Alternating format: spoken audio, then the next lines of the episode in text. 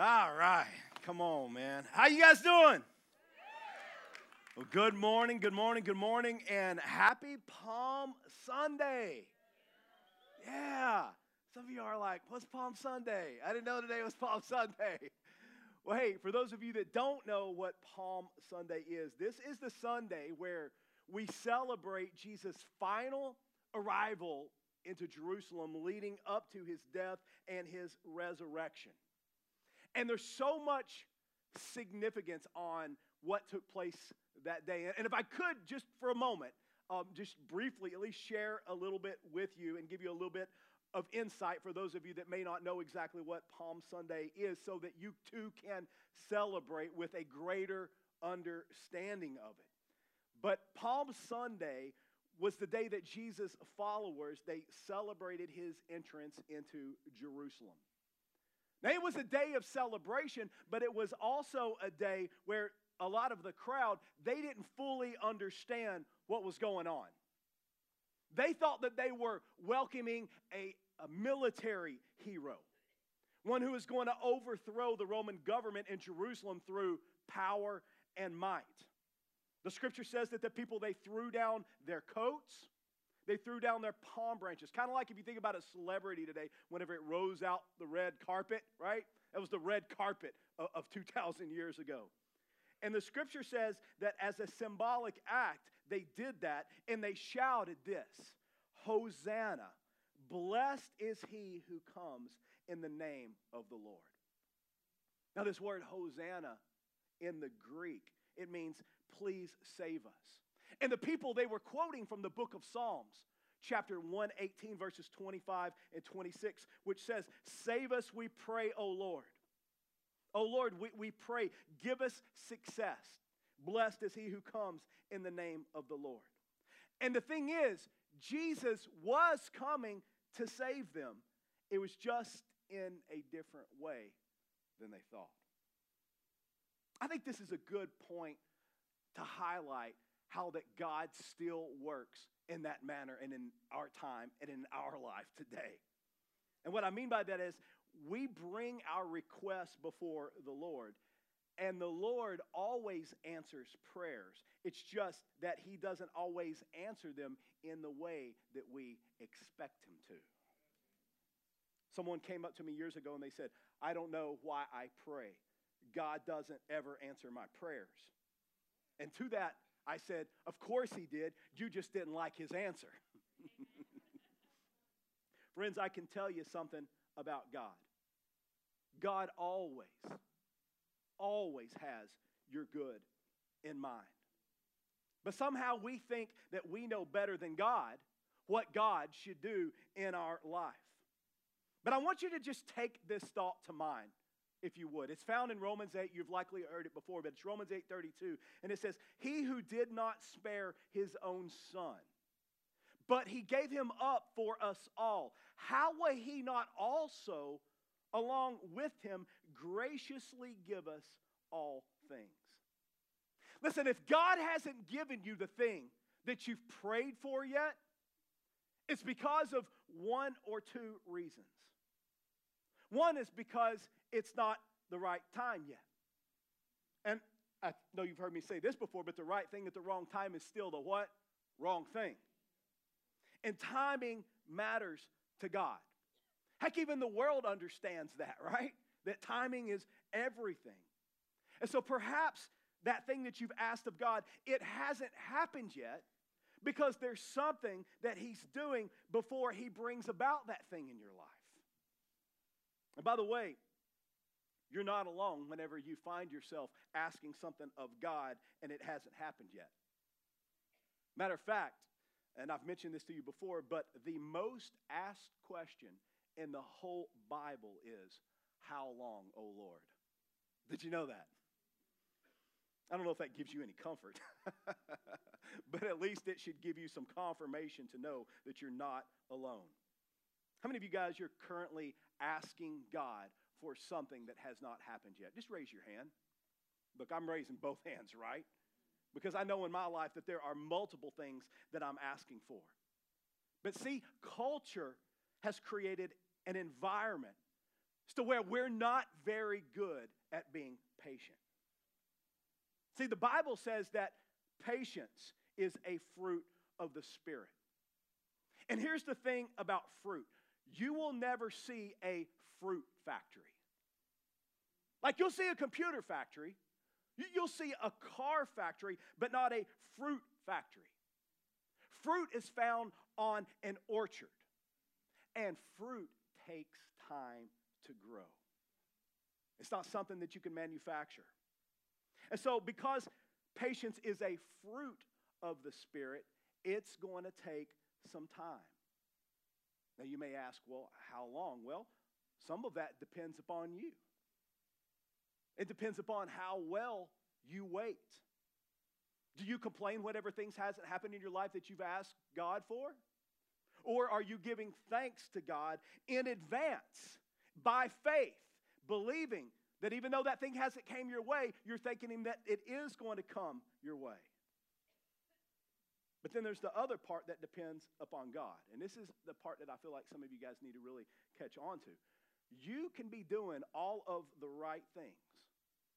Hear me. But still, there's a work that God wants to do in your life and in the lives of others around you. Because other times, we've got to understand that when God sees us, He sees us as individual, but He also sees us as a group, as a whole, as a family. And there may be something that God wants to do in the life of the person that you're married to, or your kid, or that you go to church with, right? And we've got to understand that His plan, it fits perfectly within His timetable. Now, I said there are two reasons that God hasn't given you the things that you've asked for. And the first one is because it wasn't time. But watch this.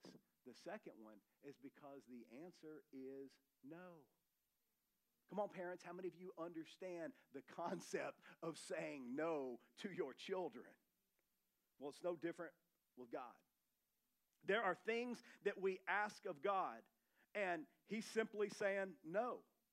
And the reason that he's saying no is because he knows what we don't. And because he's a good father. He's not going to grant our request for something that's going to be bad for us. That's why he says, I know the plans that I have for you, says the Lord. I know you got your plans and your blueprints of what you think is best, but I know the plans that I have for you, says the Lord. Plans for what? For good. God has good in mind for you and not for evil. And I know that we all want to understand why it is that God does the things that He does and why He does them differently than we do. But, friends, that's where God is God and we're not. And so we've got to trust that He is who He says that He is, and trust that when He tells us to wait or whenever He tells us no, that He's got our best in mind. How many of you can testify that there are some times that you've asked God of something and He told you no, and now later on you're looking back and saying, Thank you, Lord, that you said no? Come on, I know some of you guys are already thinking about a relationship that you're like, Thank God I didn't marry that person, right? Yeah, and call that dodging a bullet, I think, right? but understand this God does have our best in mind. You need to believe that. You need to know that because it's absolutely true. God is not a man that he should lie. If he says something in his word, you can take it to the bank that it's true. And when he says, I know the plans that I have for you, it's plans for good. And understand, understanding that and catching that deep down in our spirit, this right here should give us some great comfort. I mean, when you find yourself at a place of completely trusting God, you'll find that there is a peace from God that surpasses understanding. A peace to where I don't have to know why or how because I trust who? Are you following with me, church? I'll say it again. The peace of God surpasses understanding, and I don't have to know why, I don't have to know how, I just know who. Amen? Well, there's your appetizer before we get into the meal. Um, but hopefully, this will kind of serve as a springboard uh, to cause you guys to dive into Palm Sunday. That's your homework assignment. I think a lot of Christians don't know. I think if I were to put that poll out there, most people would be like, oh, Palm Sunday, yeah, Palm branches, yeah, I know what that means, and that's about the extent of it. But there's a lot that God wants to teach us. I wanted to preach a whole message on this, but we on this awesome series called Storytellers. Come on, somebody, you guys enjoying this? I've enjoyed sharing this. Man, it took a lot of pain and tears and blood and my head getting cut open and all kinds of crazy stuff to write this message. So um, I'm excited to share it with you guys. And I want to pick up where I left off last week. And, uh, and I promise that today I really am going to tie up my portion of uh, the Storytellers series. And last week, I believe I left off with sharing with you that Jody's biopsy of her tumor came back as benign. Praise God. Oh, I'm going to praise him. I don't care if you do or not. I'm going to praise him because my wife's sitting there with no cancer. So come on, Jesus. Come on. So when we found that out, they scheduled her uh, surgery to be on January the 14th. And the surgery was a success. Come on. And Dr. Thomas was, yeah. Dr. Thomas was, thank you, Dr. Thomas. I know you're going to be watching this at some point. And um, man, uh, he removed every single bit of that tumor that was in her chest cavity. And again, uh, just praise God.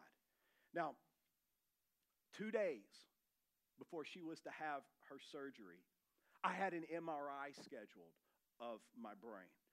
And for those of you that may be new or j- just joining us, um, I had been experiencing some neurological issues for quite some time.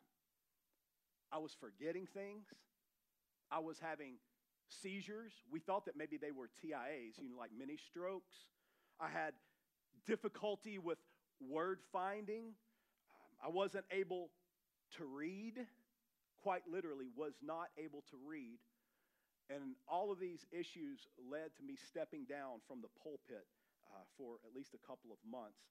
And as I mentioned in previous messages, I can't begin to tell you how hard that was. I mean, I couldn't even read the Bible to my daughter at night, which is what we do every single night with our, our girls. Uh, not only that, I couldn't even read the Bible for myself. And I wasn't able to have conversations uh, with people because um, I wasn't able to comprehend what I was, was hearing, and I wasn't able to really respond, at least not in any kind of in depth or meaningful way, right? And so I just want to take a second to just share something on that note because, man, God has taught me so much through this, you guys. We never know, you never know what it is that people around you is going through. I mean, I'm telling you guys. I mean, we really, we really don't. Because because look, we've got pretty good at, at, at having putting on our poker face, right? I mean, we, some of y'all get that reference. Those of you that laughed, right? But we do, right? And and and so let me just say that while I hated going through what I had to go through, I am so thankful that God gave me a perspective uh, uh, and, and how my, he allowed my experience to teach my heart to be more compassionate and to, to recognize that everyone is hurting in one way or another. I mean, we're all experiencing hurt or pain in some form or fashion. And if you say that you're not, you better buckle your seatbelt. 1 Peter 4 8 says, above all, keep loving one another earnestly. You know that word earnestly there? It means like, like to do something about it, to, to, to, seek it out, not, not just in the heart. Because understand, when we talk about being sympathetic toward people, that, that's good that you're sympathetic, but like God's called us to be compassionate.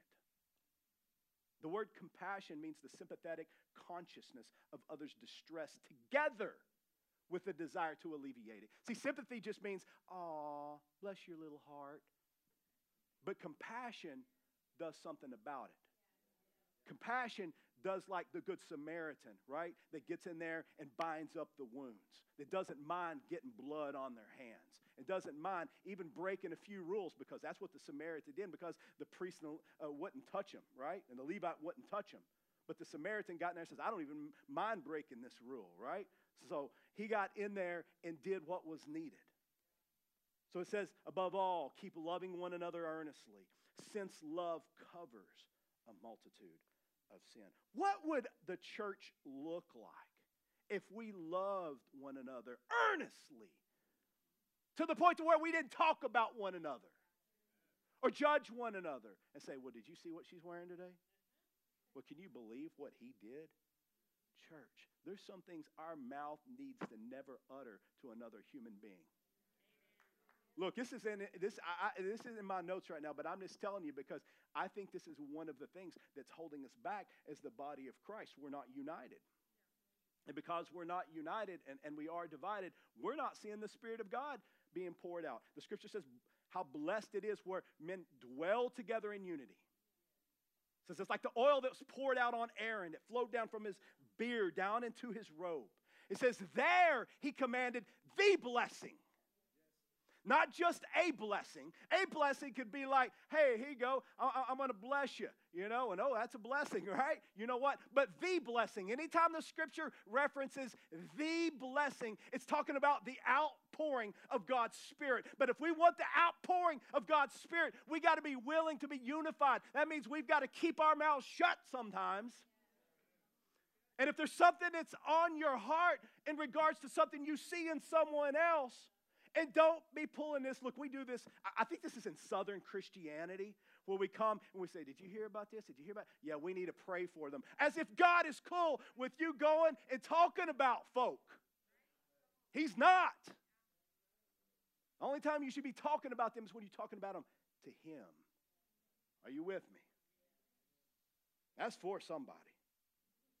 Because understand this here's what love does. And this is what we're called to be, people. We, we are called to love people by seeing the best in them. Not only that, but if someone wrongs you, love still demands that you continue to love them anyway. That we continue to be kind. That we continue to let our, our light shine, regardless of what darkness they may bring. Hey, this is what we're called to, brothers and sisters to shine the light of Jesus in a dark world. That means that we can't respond to them in the same way that they respond to us. And even if it's another believer that responds to you in an inappropriate way, you're not to respond that way. Because if you if you do, then you're fighting the battle on your own and good luck winning on your own. I would rather give it to the Lord and let Him fight that battle. Let Him work on the hearts of those people rather than me saying, hey, I'm going to take matters into my own hand. Because I'll tell you what, anytime you start something in the spirit and you think that you can finish it in the flesh, you're headed for failure. You're headed for disaster. So, two days before Jody's surgery was scheduled, I got an MRI of my brain. And I don't know why I asked to do this. Maybe it was the prompting of the Holy Spirit. I feel like someone had maybe said this to me in years past to do this, but uh, I was getting the imaging work done, and I asked for them to burn the images. Does anyone else ever do that? I'm just curious. Anybody else? Yeah? Okay, so maybe it's just me. I, don't know why I asked them to do that, and they actually did it. Um, so I said, hey, can I get a copy of those images that you just made? And um, he went and he did.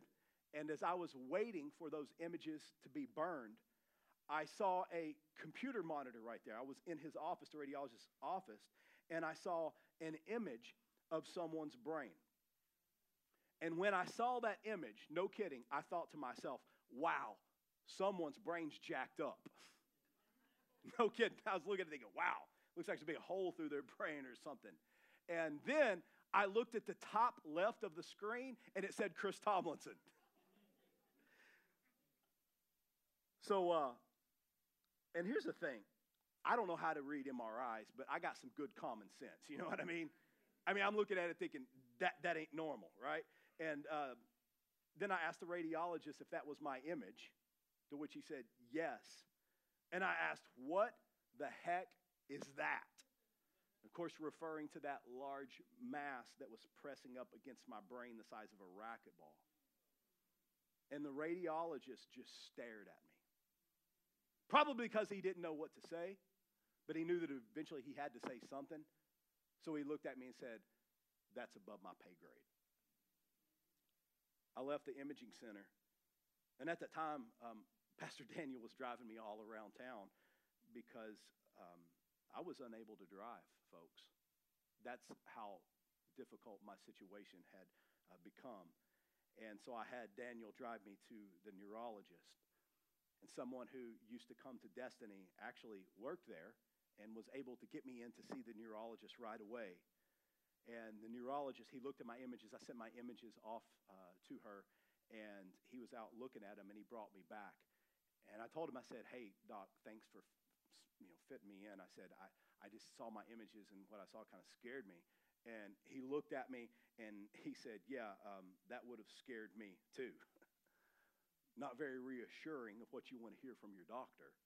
Um, but he pointed out that I had a, a, large tumor, that the mass that I saw, it was a large tumor.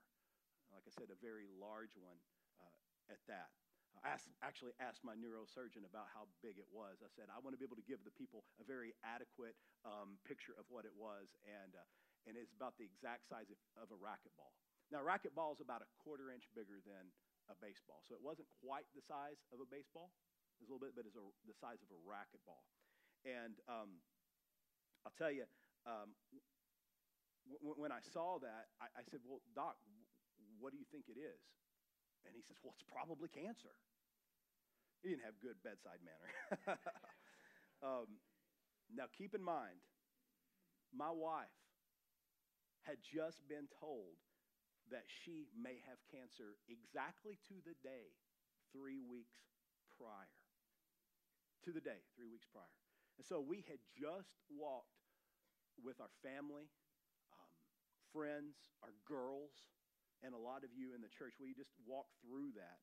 And it was just the day before that I find out that I have this tumor that we finally uh, found out that Jody's wasn't cancer, but a benign tumor. Think about that for just a moment. Just found out, oh, praise God, this tumor that Jody has is not uh, cancer. And the very next day, we find out that I have a tumor in my brain, and the doctor's telling me that it's probably cancer. Let me ask you something. Have you over, ever overcome a battle, and right when you think that you've got time to rest from the victory of it, along comes an even bigger one? Anyone ever been there before? Good example of this can be found in the life of Joseph.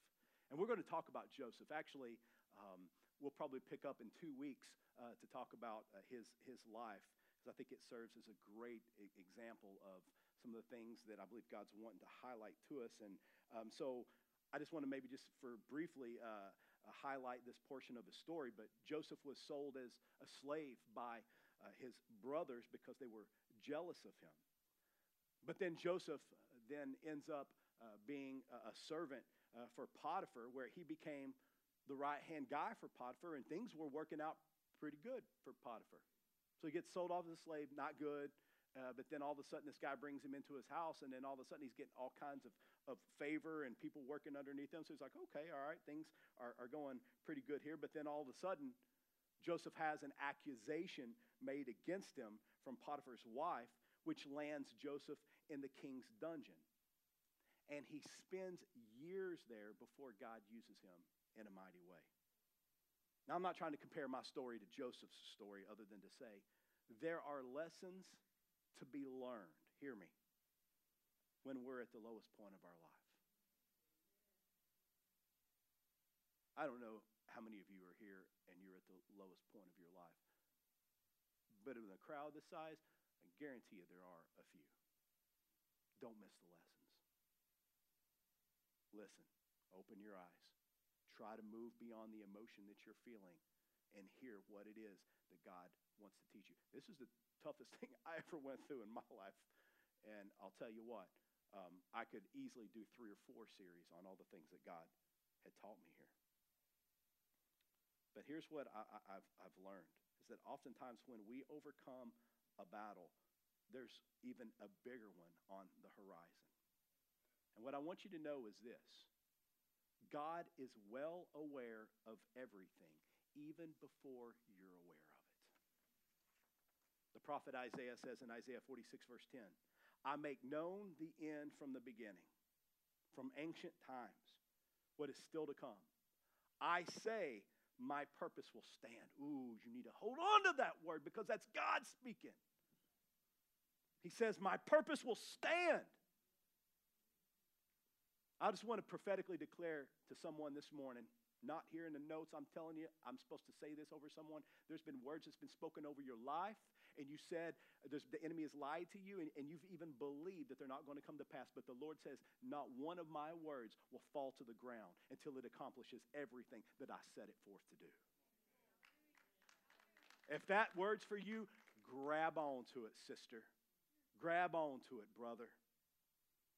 I know, I make known the end from the beginning, from ancient times, what is still to come. I say, My purpose will stand, and I will do all what I please. See, so many people, they want to write a conclusion to their story when God is still writing it. Hey, I've said this to you before, but don't put a period where God has put a comma. I know this is easier said than done. Trust me.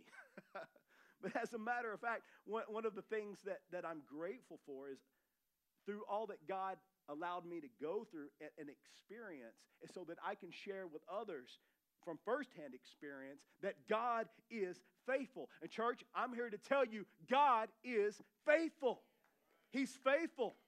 He will allow you to go through some storms in life. You will go through some storms in life. Even Peter says, Think it not strange, brothers and sisters, whenever you have fiery trials coming your way, for they will come. But understand this the promise that he gives us is that he will never leave us alone. Like if you will but trust him, if you will but put your faith in him, he will not allow the devil to have the final say in your life. I left the neurologist's office that day with a sense of peace. Why? Because I just saw God come through for my wife. See, this is one of the reasons we need to be storytellers and we need to be telling people about the things that God has done in our life because that gives people uh, like a testimony that, that like the testimony of Jesus is the spirit of prophecy. And so whenever we declare the good thing that God has done in someone else's life, that ignites faith to believe that God could do it for them. And so whenever I got that testimony or got that um, report from the doctor, I had just watched a good report come from my wife. And so even though he's looking at me saying, hey, it's probably cancer, I'm thinking, I'm believing the report of the Lord. Are you hearing me? So the next time someone comes at you and they bring their report, you hold on to a higher report. Are you hearing me?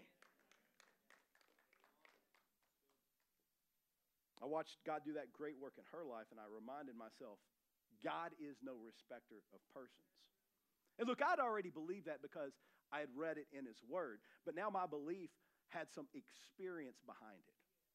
Like I experienced God doing it for her, so I knew that he could do it for me too. And I trusted that he would. Hmm, I'm going to pass this along, and this is something that I found to be true. Resistance is often the hardest right before the breakthrough. What I mean is, the devil knows that your victory is right around the corner. And the closer that victory is, the harder he's going to come at you. But what's to be our response when opposition comes bearing down on us?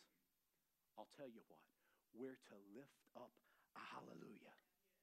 We sing our praises to God. We take our focus off of the wind and off of the waves. We take our, our eyes off of the chains that are keeping us prison. We give no fear to the fiery furnace or to the den of lions that are surrounding us, and we sing a hallelujah. Church, praise is our weapon. I'm going to tell you something. I've almost, I, the last two months, I've almost interrupted right in the middle of, of, praise when I hear it almost dead quiet in here. Because you know what? We should be lifting up our voice not because we feel like it, but because He is worthy of our praise. And friend, you may come into this place and not feel like praising God. All the more reason to praise Him. Because when you start lifting up the name of Jesus, guess what? Everything on heaven and on earth must bow at the name of Jesus. And if you start lifting up the name of Jesus in your life, watch depression break off of you. Watch joy start rising up in you. Watch your marriage get healed. Watch that forgiveness that you've been holding on to for 45 years be broken. Are you with me? That's prophetic for somebody. We've got to praise, and praise is our weapon, church. Pray, God showed me this picture last week. I saw an island right here, and I saw another one right here, and there was a great ravine that was impassable. But then I saw a bridge that was being built. This happened last week, and the Lord says that bridge is your praise. It's what's going to get you from here to there, and there's no other way. Jesus says, I am the way. What do you think he's saying when he says, I'm the way, the truth, and the life? That he's just cognizantly understanding the theological aspects of God. And so if I can just go ahead and hermeneutically understand, no, you praise him even when you don't understand. And that's when the peace of God happens in our life. Consequently, it's when freedom comes. Oh, it's so good to be free. Oh, it's so good to be free. Friends, you can be free. Oh, you can be free. You can be free from addiction. Mm, you could be free from having to turn to that alcohol. Why do you think you turn into it anyway? You don't have to drown your sorrows and your problems by turning to that. Brother, you can be free from looking at pornography. You can have a meaningful relationship in such a way that God has restored that sexual relations between you and your wife so that you don't desire pornography. How's that going to happen? How are you going to get free? By lifting up the name of Jesus. So, church, I just got to tell you, I, am I'm, I'm, I'm learning on this leadership thing. God's teaching me a lot. But I'll tell you what, I don't care if I'm up here on this front row and I'm the loudest one and everyone thinks I'm crazy. That's okay. I'm free. And I'm going to stay free. When we come into this place, we need to lift up the name of Jesus. We need to lift him up higher. Yeah, hey, look, I know you got problems. We all got problems more the reason to be lifting up the name of Jesus. Are you with me? Praise is our weapon. It was the weapon in, Paul, in the hands of Paul and Silas whenever they were praising him bound in chains during midnight. It was the weapon in the hands of Daniel whenever he found himself in, in, in a lion full or a den full of lions. It was the weapon in the hands of Joshua whenever he led the Israelites marching around Jericho's walls. And it's the exact same weapon that God has given you and me. Don't be like the eight of the ten spies that Moses sent out to go to the promised land who came back focused on what they couldn't do. Hey, if you say into yourself that you can't do it, guess what? You're right. But God. I said, but God. With Him, all things are possible. Listen, I'm going to encourage you guys to do something. Go home, pull out your concordance, and look up where the Bible says, and you can, you can search this on whatever Bible app you have, but look how many times the Bible says, but God. And see how God came through for his people time and time again. I want you to see one of the many reasons that I titled this series Storytellers. You see, God doesn't just redeem us for himself, he also redeems our stories for himself. You see, God wants your story, uh, he wants to use it in such a way that it intersects with his story which is the greatest story of all time. I mean, man, it's going to be the, the story that will have a heavenly encore throughout all of eternity. And watch this, look at me. we get to be a part. Praise God. Let me shift back to telling what happened next. Came home after leaving the neurologist, and I shared with my family and my friends the information that we just got. And we prayed. And I know that you know this. I'm not asking if you know it, I'm asking if you do it. I mean, come on, we're already we come to church sometimes and we want all this Hebrew. Okay, y'all want me to give you a bunch of Shema, Israel, Adonai, Elohenu, Elonai, Chad, Ve'ahavta, Adonai. Y'all don't even know what I'm saying anyway. I can quote you some Greek and some Hebrew and make you leave confused because it's something that's higher than, we can talk about seven dispensations of men and, whoa, no, no, no, no, no. We need to get down to basics. We need to be like John Wooden back in the 70s with UCLA when he said, gentlemen, this is a basketball because this is what we do in the church. We're already too educated for our level of obedience.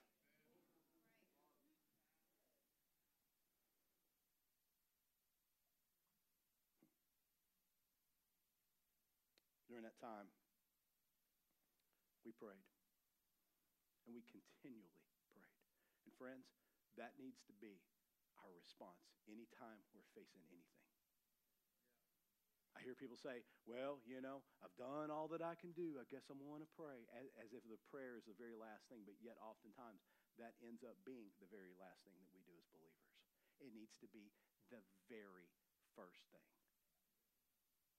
Don't hop on Facebook and start spouting off stuff. Don't even call your BFF. Go to Jesus first. You may not even have to call to your BFF. You may decide, hmm, guess what? I don't need to make that Facebook post. I don't need to make a passive comment because I'm a keyboard warrior. And anyway, that's a little pet peeve of mine, but we'll just move right along right there. But we prayed, and we continue to pray at every corner. These are things that we, we knew to be true because we've been students of His Word. And we've walked through a few things in our lifetime. But you know what? We just kept turning back to God in prayer and prayer. And at every corner, we watched His hand move.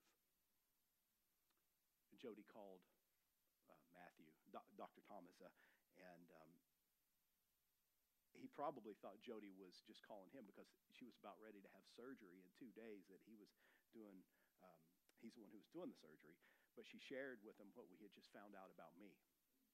And Matthew said this He said, Nothing has changed. God is faithful. And I got to tell you, thank you for that response, Matthew. Matthew's response taught me something. We need to be surrounding ourselves with people of faith, people who are going to believe for the best and not for the worst. And if you don't have those kind of people in your life, might I suggest you take an inventory of your friends' list and make adjustments. Listen, I love all of God's children, but I don't surround myself with those that are always negative and that are constantly worrying about things and that believe that things can't be done. I just simply refuse to do it. And if I find myself in a situation to where I have to be around them, you know what I'm going to do? I'm going to counteract their words by speaking words of life. Especially whenever it's another believer. I mean, it's one thing for the world to speak ignorance. Okay, that's what they do, right? So there's grace there. It's another for a believer. Dr. Thomas's words, they were such a huge encouragement to us. And later on, he said that he believed that I could have had as few as three months to live if something weren't done. My neurosurgeon said that I had at the most a year.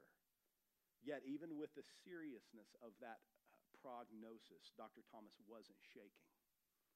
And after praying and talking with him, guess what? Neither were we.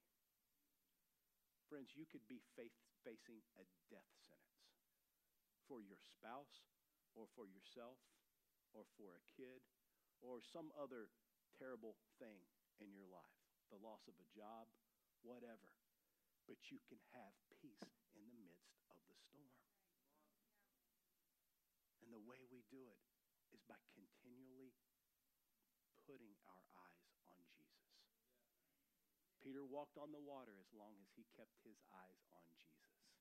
It wasn't until he started looking at the wind and the waves. Take your eyes off the wind and the waves and watch you be able to do what you could never do. Because God's able to do exceedingly abundantly above all that we could ever ask or think. But guess what? It's according to the power which is at work within us. And you already have that dunamis power, that miracle working power on the inside. You've just got to trust God. You've got to trust the Spirit of God that's within you. It takes faith. I've said this to you before, but like, look, no one has a junior varsity Holy Ghost. There's no minor league Holy Ghost. The same Holy Ghost that filled the Apostle Paul, that, that has filled me, and that has filled you, and that's filled your kid. We all have the Spirit of the living God. We got the same dose of the Holy Ghost in our life. We've just got to trust and believe and have faith that He will do all that He said that He will do. Do you believe it? Amen. I like that response. That's good. I debated on whether I should share this next part. I asked my wife if it was okay. So, um, but, and I, I, t- I say this because this is a good teaching point. It really is. Um, not everyone was positive. Like most were, uh, but not everyone spoke life. Matter of fact, someone called me and told me uh, that God told them that I would have a disability and that I wouldn't be able to get up here and stand, preach, and speak to you like I'm doing right now. Well, oh, don't worry. That person's not in this room. All right, so please don't be thinking, Dear God, was it me? If you're in this room, I assure you that person is not in this room. They may see it on a video sometime a little later, and uh, guess what? I'm lifting up a hallelujah. Yeah. Yeah. Oh, that person will know who it is whenever they see it. you know what? Thankfully, I had enough discernment here to recognize that it wasn't God. But watch this, and this is what's so important. But even in me knowing that, even in me knowing that, the enemy still tried to use that to play with my mind. Church, let me just share two things with you. If someone comes to you and says that God tells them something about you before God shares it with you, you have reason to question what they're saying. I'm not saying that God won't operate that way. I'm just saying that God is a very personal God.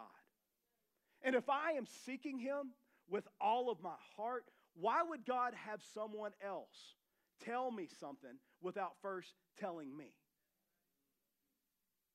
Now, if I'm being rebellious or stubborn, mm, sure. But by far, the times that someone has said God told them something about me, it's been something that God has already told me, and that person is simply serving as a confirmation. But the second thing that I want to share is this. If you are going to speak a word over someone. And you're going to do something, or speak it rather in, in Jesus' name. It needs to be life giving. Hey, we've got enough negative words from the world that we do not need negativity coming from the mouth of believers. It's His praise that should be on our lips, not negativity.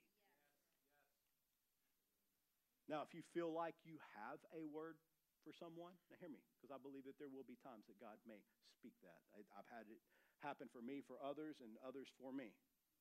Right? Like if you feel like you have a word that is strong in nature or even perhaps correcting, you better bathe that thing in prayer, brother.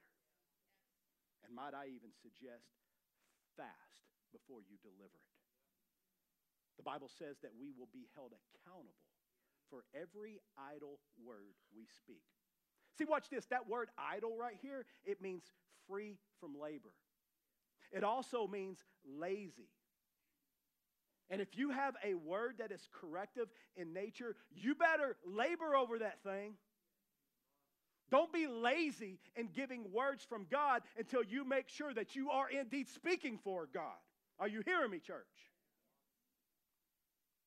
So, the Friday of Jody's surgery, I got her checked in, prayed with her, kissed her, and then I walked across the street with Laurie, and she was my mouth for me at that time because I wasn't speaking really well. And um, I met my neurologist for the first time or the neurosurgeon for the first time. I don't know if you just realized what I just said, but I just dropped my wife off to have major surgery and then walked across the street to meet my surgeon, not having a clue about what he was going to say. So the doctor, he took a look at my images and he confirmed that I had a, large tumor that needed to be removed. He actually had found something that uh, other doctors had missed. I had this tumor growing in my head ever since I was a child. Yeah. As a matter of fact, getting that information uh, made a lot of sense because um, all throughout my life I've had seizures. I don't know if you guys knew that or not. They were nocturnal seizures. And um, I've taken medication for it ever since I found out about it. I think I was 17 years old the first time that it ever happened, that I had the seizure. And um, I tried to explain to the doctor just how far uh, my life had spiraled and all the things that I, I um, couldn't do. As a matter of fact, I even struggled trying to explain it to him. I'm so grateful my friend was there because I was trying to explain. I thought, oh my gosh, I can't even talk right now because I'd gotten to that place. I looked at Laurie at one point. I said, Laurie, tell him what's going on. she was my mouthpiece. Thank God for good friends. But um, after listening to me and and Laurie and, and looking at the images, he said that he wanted to do surgery as soon as possible, exactly one week from that day. So Jody had her surgery that Friday, and the following Friday, I had my surgery. I went in for brain surgery. And as I mentioned earlier, Jody's surgery was a success. And so she was in her first week of recovery during my surgery. Oh, one other thing that I've been like so excited to share with you guys. I, I wanted to share this like weeks ago on Facebook, uh, but I didn't do it because I wanted you guys to hear it first. So I'll probably post it sometime this week.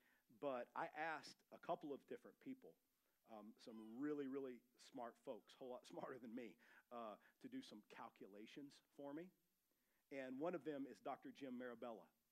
Now, Jim is uh, a member here at Destiny. Jim just happens to be in California uh, today. That's probably perfect because he probably doesn't like me, you know, maybe talking about him here in front of the church. But sorry, Jim. Um, so his wife's here. You could tell him. but uh, Jim, I asked him um, to, and by the way, Jim is a tenured professor at Jacksonville University, and he heads up the Decision Sciences Department. Like, that's the part, for those who are like, what's that? That's like probability and statistics. That, that's what he does. He, he teaches that.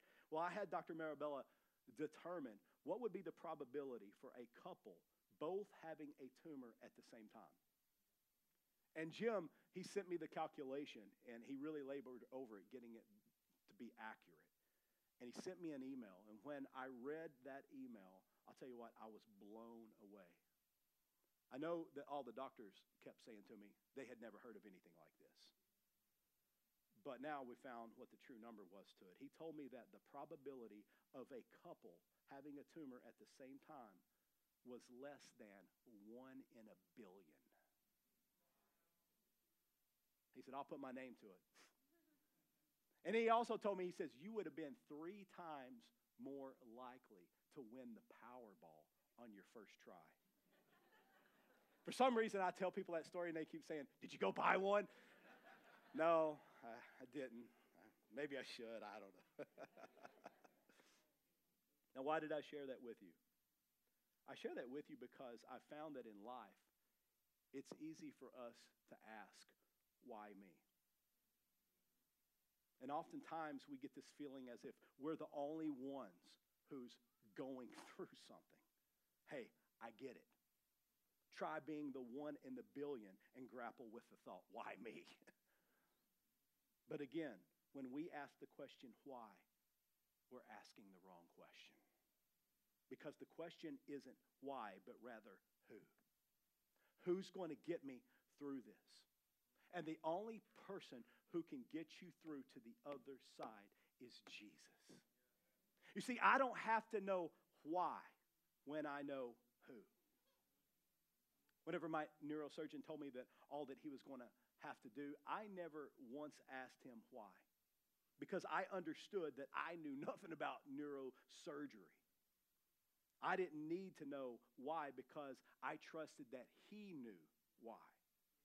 Kind of like whenever your air conditioner goes out in your car and you don't really care why. You just want to go to the mechanic and say, hey, uh, I need you to fix this and take care of it, right? Watch this. If we can trust people who make mistakes, then how much more can we trust God? I mean, oftentimes we require more answers from God than we do our mechanic. Are you with me? Psalm 18 and verse 30 says, This God, his way is perfect. The word of the Lord proves true. He is a shield for all those who take refuge in him. By the way, because this is a really cool part of the story that I just wanted to share with you, um, when they did the surgery on my brain, I was awake the entire time. I'm not sure if you can um, imagine this in your mind. How many of you know what a Dremel is? You know, that's the little machine where you cut and stuff, right? So, yeah. So, as they were drilling the burr hole in my skull, it kind of sounded like a Dremel. Some of y'all like, I could do without that visual, right? And some of you are like, give me more, give me more. Just go to my Facebook page, all right? I assure you, you'll, you'll see uh, some pictures that has a warning label graphic there, um, but you'll, you'll like it. It's pretty cool. It's pretty cool. but um, my surgery was a success. Praise God. It was a success. Thank you for your prayers also. Thank you so much. So many of you were praying for me, and, and I just, I'm so grateful, so grateful for your prayers, so grateful for the words of encouragement. The words of encouragement far exceeded the couple numbskulls that spoke death, all right? And so thank you. Um, I love my church, but they removed the tumor and found out 10 days uh, later that from the biopsy that was benign. And by the way, just this past Monday, I did my follow up. It's supposed to be the three month follow up, but I was just, just shy a little bit of three months. And they did another MRI just to make sure that all's well. All's well. All's good, church. Come on. Come on. And here's the thing. Whenever I got that biopsy back, I remember what I was when I was driving, man. I just I tell you, I think the whole neighborhood could hear me even though I was in my car and the windows were up. Uh, Dr. Chaichana called and said that it was benign. And here's the awesome thing, man. That was the second time that I had heard that report in a matter of a couple of weeks. The second time that I had someone tell me, oh, it's benign, whenever someone else said that it was cancer. And so if it seems and you're wondering why, man, this guy's a little fired up, it's because I've got a lot to be fired up over. So I mentioned last week a story is but just a moment in time. And so my story is just that. God's still writing my story too. I just got to share one little bit in time of it. But God did an amazing work in both Jody and my life. Um, he called us to be that uh, one in a billion and then declared that our story isn't over. And friends, look at me. Your story isn't over either. No matter what has been written in the past, God has the ability not only to continue your story, but also to rewrite it. 2 Corinthians 5:17 says, "Therefore, if anyone is in Christ, the new creation has come. The old has gone, the new is here." God is continually doing a new work in our life if we will allow him. If we'll be, be faithful to, to, to trust him, because he will be faithful to, be, to finish all that he has began. Now, here's what I want to close this morning. I'm going to close with just sharing this last thought. It's often through our greatest deliverance that we experience our greatest pain. You know, before I went into this surgery, I did a, a little bit of researching uh, to learn about craniotomies, and I found that a craniotomy is considered one of the most painful surgeries. Well, I can testify that that is absolutely true. um, for the first few weeks, I felt pain that I didn't even know was possible.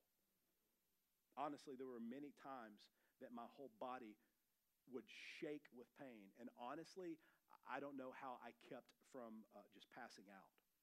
Actually, I kind of wished that I would pass out so that I wouldn't be feeling the pain, right? Because I would have been out. But looking back, I found that it was during my time of greatest need that God gave his greatest supply. And his greatest supply is always, always, always his presence. Jody can testify to this, but one night I was lying on the couch and I was shaking uncontrollably because of the pain. On a 10 scale, there were many, many nights. Alan stayed with me. Um, that first night, I was on a nine and a half and would just be put in bed and just would be shaking. And I was a nine and a half. I say a 10 because a 10, I, am considering that knocked out, right? Because there's so much pain. But I was a nine and a half uh, constantly. And one night in particular, I was on the couch and I was just shaken because of the pain uncontrollably. But as I was shaken, I started praying in the Spirit. Actually, because I was shaken, it somehow made it easier to pray in the Spirit. Um, not sure how or why, I don't get it, but um, it did. And as I continued to pray, God's peace landed on me in a way that I could never possibly give adequate commentary to. You know what it reminds me of? As I try to think about, man, how do I even describe this? I thought of the old hymn he touched me. He touched me. Oh, he touched me. And oh, the joy that floods my soul. Something happened. I don't know what, I know who. Something happened, and now I know that he touched me, made me whole. I've mentioned this to you guys a couple times already, but each and every one of you already has a story, and God's still writing your story. But watch this. Listen to me, church. I pray if you get anything out of this series, God wants you to be a storyteller. He wants you to be a storyteller. He wants you to tell others about the good things that He's done in your life. As we head into this upcoming week, I just want to encourage you. Tell someone about the good things that God has done in your life. And while you're at it, invite them to come to Easter service next Sunday morning. You may already know this, but watch this. Eight out of ten people will accept an Easter invitation if it's given. Yeah. That means if you invite 10 people, there's a high probability, according to Outreach.com's uh, statistic, right, that eight of them could come.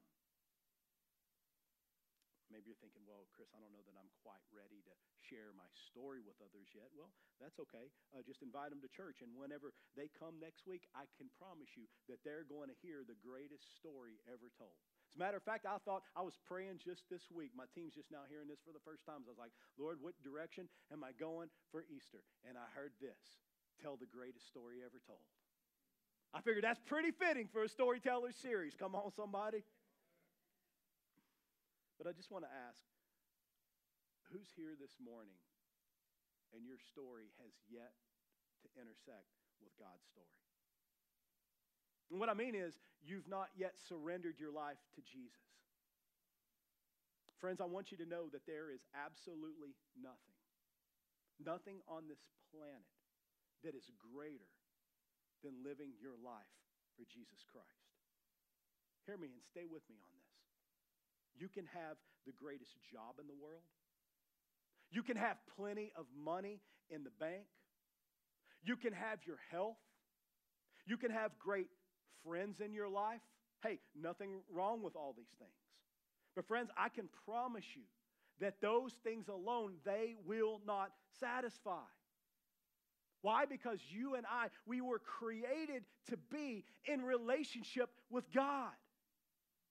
And no amount of good things can take the place of that. See, I think this is where it's hard for people to come to Christ in our nation because we think, well, I've got everything I need. And then inadvertently, we may not ever like communicate it or say it, but yet we, I think we think it deep down inside. Do I really need God? Well, I can assure you, yes, you do. You do. And I'm going to give you two simple reasons. One is because only God can satisfy the longing of your heart. Only God can give hope. Only God can give peace. Only God can bring about joy. Hey, these are things that the world cannot give you.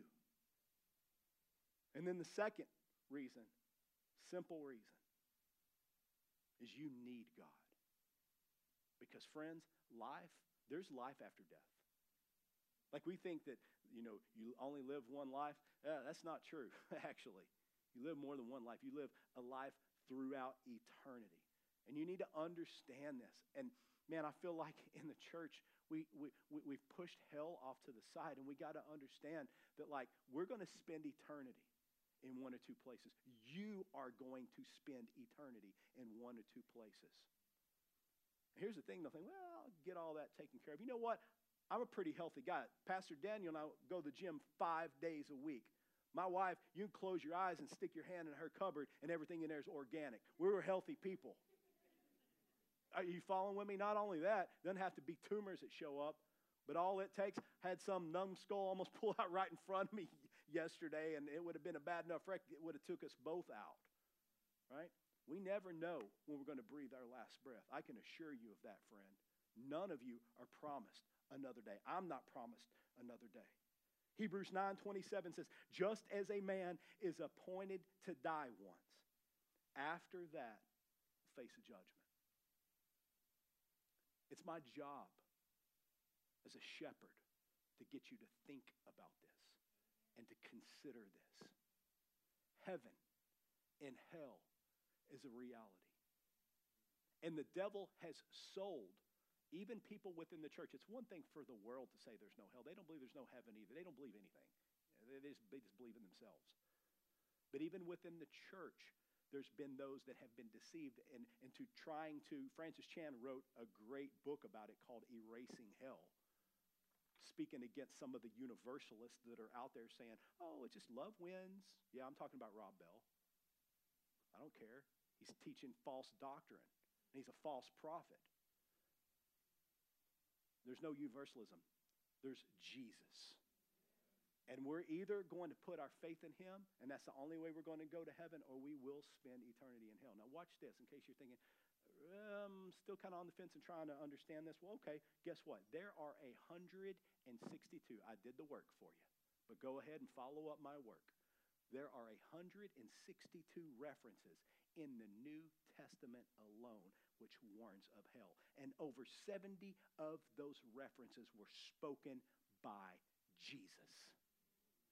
So that's fine if you don't want to believe this preacher. You better believe what the Son of God has to say and what his word says. Listen to me. Oh, but Pastor, I believe in Jesus. I, I like I believe Jesus. I, I I'm not putting my faith in Confucius. I'm, you know what? The devil believes in Jesus. I'm saying, are you a follower of his?